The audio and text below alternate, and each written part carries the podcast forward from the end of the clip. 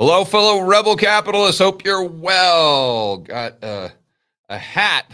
Today is my birthday. Believe it or not, I am 50 years old. The big 5 0. the staff for the YouTube channel uh, made me this custom hat and uh, custom T-shirt as well, so we can add this to the end the Fed hat. But let's get right into the first story of the day, and that is the Fed raising rates this week. That's right. They're currently at 4.25%, but they'll most likely go to 4.5% or even higher. So, how does that impact you? And even if you're watching this video after the fact, I'm sure you're still asking the same question How do these rate hikes impact me personally? How does this impact my budget? So let's get over to this story from CNBC. Title The Federal Reserve is likely to hike interest rates once again. Here's what that means for you. Now, I did a live stream on the George Gammon channel last night, a Q&A, and someone asked me about this, and I said I thought they would raise 50 basis points, but I also said that I didn't know what the market expectations were. And if the market expectations were for 25 basis points, then that would be kind of my base case because I know the Fed doesn't want to upset the market. But the main takeaway here is that there's, you know, 99% probability that the Fed will raise rates this week. It's just a matter of are they going to raise them to, you know, 25 basis points or 50? And if history is a teacher, we know that they usually raise them to the high watermark set by the two year treasury, which is about 4.75%. So let's assume they do a 25 basis point hike. Uh, that still means that they're going to have another hike, uh, maybe at the next Fed meeting. Key talking points the Federal Reserve is widely expected to hike rates one quarter of a percentage point, we said, at this week's policy meeting as inflation starts to ease. Still, another interest rate increase will make borrowing more expensive. Here's what that means for your wallet. Now, one of the things we discussed last night can't remember it was the public live stream, the Rebel Capitalist Pro, but it's the fact or the idea that I was encouraging people to think through. So we were talking about the CPI, and most people, when they look at the CPI, me included, you just look at that headline number, which is a year over year tally of the CPI. But I think it's important to look at CPI month over month. So when we look at headline CPI right now, you look at 6.5%. But when you look at month over month, just over the last six months, let's say, and then you see that over the last six months, assuming we, uh, oh, let's say over the last six months, I don't have the number right in front of me, but it's about, let's call it 1.25% total over the last six months. In fact, you guys probably remember from watching my videos, December was negative, negative 0.1. So if we just take the last six months and assume that the next six months will look similar to that, that means CPI year over year will come down from 6.5 down to around 2.5. And if you say to yourself, oh, George, that's absolutely impossible. There's no way inflation is going to get that close to the Fed's target. Okay, well, what will be the catalyst to get another upswing in the rate of inflation? Assuming that it's all about uh, the amount of currency units or aggregate demand and then supply, well, how are we going to rapidly decrease supply or increased demand in the next six months? What's going to be the catalyst? And you say, well, the, the Fed's going to come in and do what they did in 2020 along with fiscal. In the next six months, maybe if we have a black swan, I'd agree. But if we don't have some sort of black swan financial crisis, that's my base case that we're going to be down close to 2% in the next uh, six months, year over year. So, anyway, why does that matter? Okay, because now we go through and we think about what how the Fed's interest rates impacts the economy at a time when the inflation rate, if you look at the last six months, is annualized at let's say 2.5%. Okay, let's keep going. So here at the top of the article, they're just talking about how they'll most likely move 25 basis points. Uh, we get that. Uh, this person, Yiming Ma, they are, I don't know if it's a girl or guy, but they're the assistant finance professor at Columbia. They say the good news is the worst is over. The US central bank is now knee deep in rate hike cycle that has raised its benchmark rate to 4.25% in less than a year. I guess the fastest rate increase of all time. Although inflation is still above the Fed's 2% long term target, pricing pressures have come down substantially. I definitely agree with that. So first and foremost, according to this article, and I think this is I, I, I haven't done too many whiteboard videos on credit cards, but this this sounds right. So since most credit cards have variable interest rates, there's a direct connection to the Fed's benchmark. As the Fed funds rate increases, the prime rate does as well, and credit card rates follow suit. Cardholders, you and I know this was uh, uh, definitely applicable to those lines of credit that I had on my on my uh, equity in my real estate back in the day. So my point there is this: there's a lot of credit. There's there's a lot of uh, interest rates. There's a lot of loans out there. Let's say that are above and beyond just consumer loans that are still impacted by the Fed's overnight rate. That was my. After rising at its steepest annual pace, the average credit card rate is now 19.9% on average, an all time high. Oh, wow. I didn't know that. An all time high. Wow. So that's interesting. How can that be an all time high? Hmm. Okay, here's what's going through my mind when I read this. We know that uh, you know, credit cards, let's just say they started to become popular in the 1980s. Well, since that time, I mean, we've had the Fed funds rate well over 4.25%. I mean, before the GFC, it was over 4.25%. So, why on earth would the delta between the Fed funds rate and credit cards currently be at an all-time high, which is another way of of, of looking at. I'm looking data. that up right now. It seems like the chart for like the history only goes back to like 1994, so it doesn't account the 70s because they don't have the data for it. Yeah, but I don't know credit cards were really a thing in the 1970s. I, I don't know because I was so young. Um, but I think they really became popular in the 1980s. But uh, even so, from 1994 uh, there's been several times when in the United States, the Fed funds rate has been over 4.25%. So, again, th- what this would tell me is the delta between Fed funds and credit card rates currently is at an all time high. If you want to look at the chart right now, it's uh, substantially over any time that the chart really goes back to. Jeez. I guess so. Wow. Okay. So, what this tells me is one of two things, or, or maybe both. Uh, number one, the risk premium is far higher that the banks are charging, meaning the default rates are increasing on credit cards. Therefore, they're charging a higher interest rate to compensate for the additional defaults. Or the banks just aren't making any money, and therefore they're just having to nickel and dime people. Uh, I would probably assume that it's the former, if I had to guess. But yeah, that's definitely something I think we should think through. That's really, really interesting. I mean, that would, assuming that it is the banks increasing the risk premium because of defaults, I mean, that would play right into when did it really start to spike, Josh? Be curious. Was that go back to that? Okay, so it really started to spike the start of 2022. Yeah.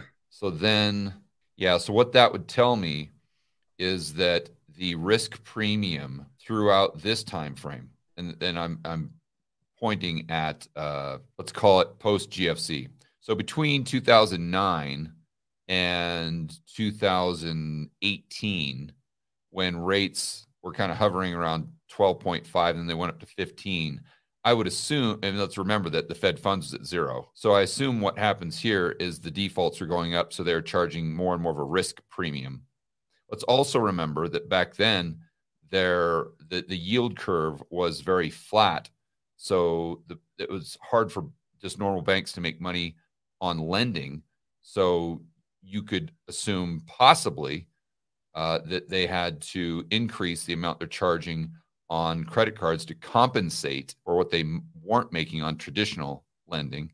Um, and now you've got the interest on excess reserves or interest on reserves has kicked in to give them you know additional revenue coming in on their P&L that's for sure. But I think just looking at this very very quickly here without having have time to really think it through I think the risk premium probably increased significantly meaning the defaults increased significantly uh, over the last 10 years and, or uh, and or uh, they use this to increase their their revenue and then what happened when the fed took rates higher so quickly, uh, they didn't reduce their risk premium. the defaults didn't reduce, go down. Therefore, that delta remained the same, and you just adjust the overnight rate, and then the overall rate has to increase at the same at the same uh, pace.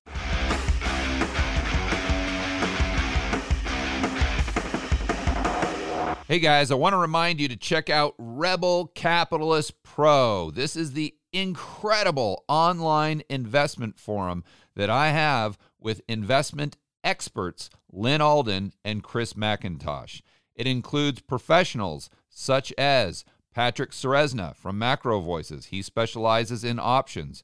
Tony Greer, commodity trading. Jason Hartman, real estate. And Brent Johnson with macro economics. If you want to build wealth and thrive in this world of out of control central banks and big governments, Rebel Capitalist Pro is the resource you need. So check it out today at georgegammon.com forward slash pro. That's georgegammon.com forward slash pro. We'll see you inside with the fellow rebel capitalists that are taking their investing to the next level.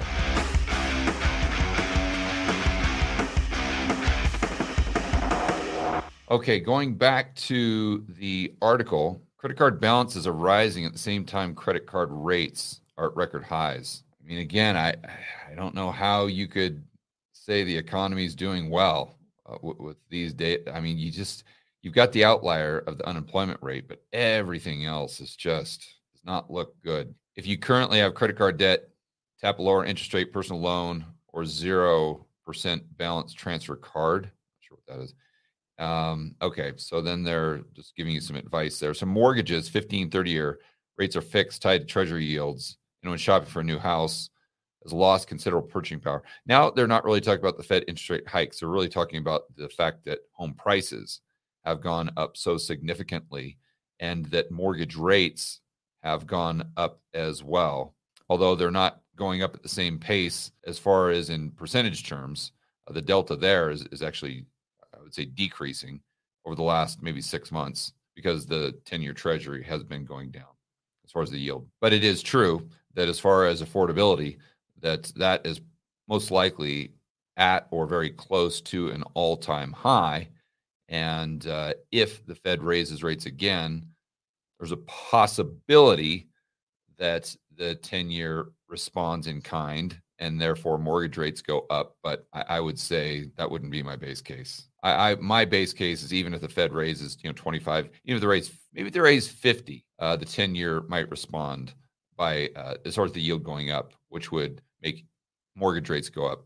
But at 25, I don't think. I think that's pretty much baked into the cake and baked into the 10 year. Therefore, mortgage rates right now. So now they're talking about how this affects adjustable rate mortgages, or what I was talking about earlier, those uh, home equity line of credits that I had on some of my rental properties back in the day. Auto loans, this is a big deal because if you guys watch my whiteboard video on Friday, you know that the prices have come down significantly, but prices for used cars and trucks are still way higher than they were in 2019. So if you've got interest rates there, in fact, let's look some at some specific data. They say average interest rates on 5-year new car loan is currently 6.18 up from 3.9 so same type of dynamic with the uh, that you see in the housing market where interest rates have gone up significantly maybe not at the same pace as fed funds but they've still gone up along with prices therefore affordability uh, close to all-time lows. Then they go on to talk about student loans and how the overnight rate impacts student loans but I mean, honestly, my pushback here would be is anyone paying their student loan? right? They still got the forbearance, for heaven's sakes. I don't know if anyone's paying them, and they're most likely going to get wiped out. So I don't think that's a, a huge drag on the economy. Savings accounts, and here's where you really see what's going on with the, the banks having additional profit as a result of interest on reserves and quantitative easing because prior to QE, uh, banks actually were uh, competing for reserves because it's a cheap form of credit uh, to do it, you know, to kind of manage their balance sheet. I think is the best way of looking at it. And uh, therefore, if the Fed funds rate went up to 4.25%, the interest rate on a checking account or savings account would go up to call it 4.10, 4.1%. Uh, so are very close to Fed funds. Now they're so flushed with reserves, uh, they could care less about your money. Uh, they don't need to have your deposits. That's not a.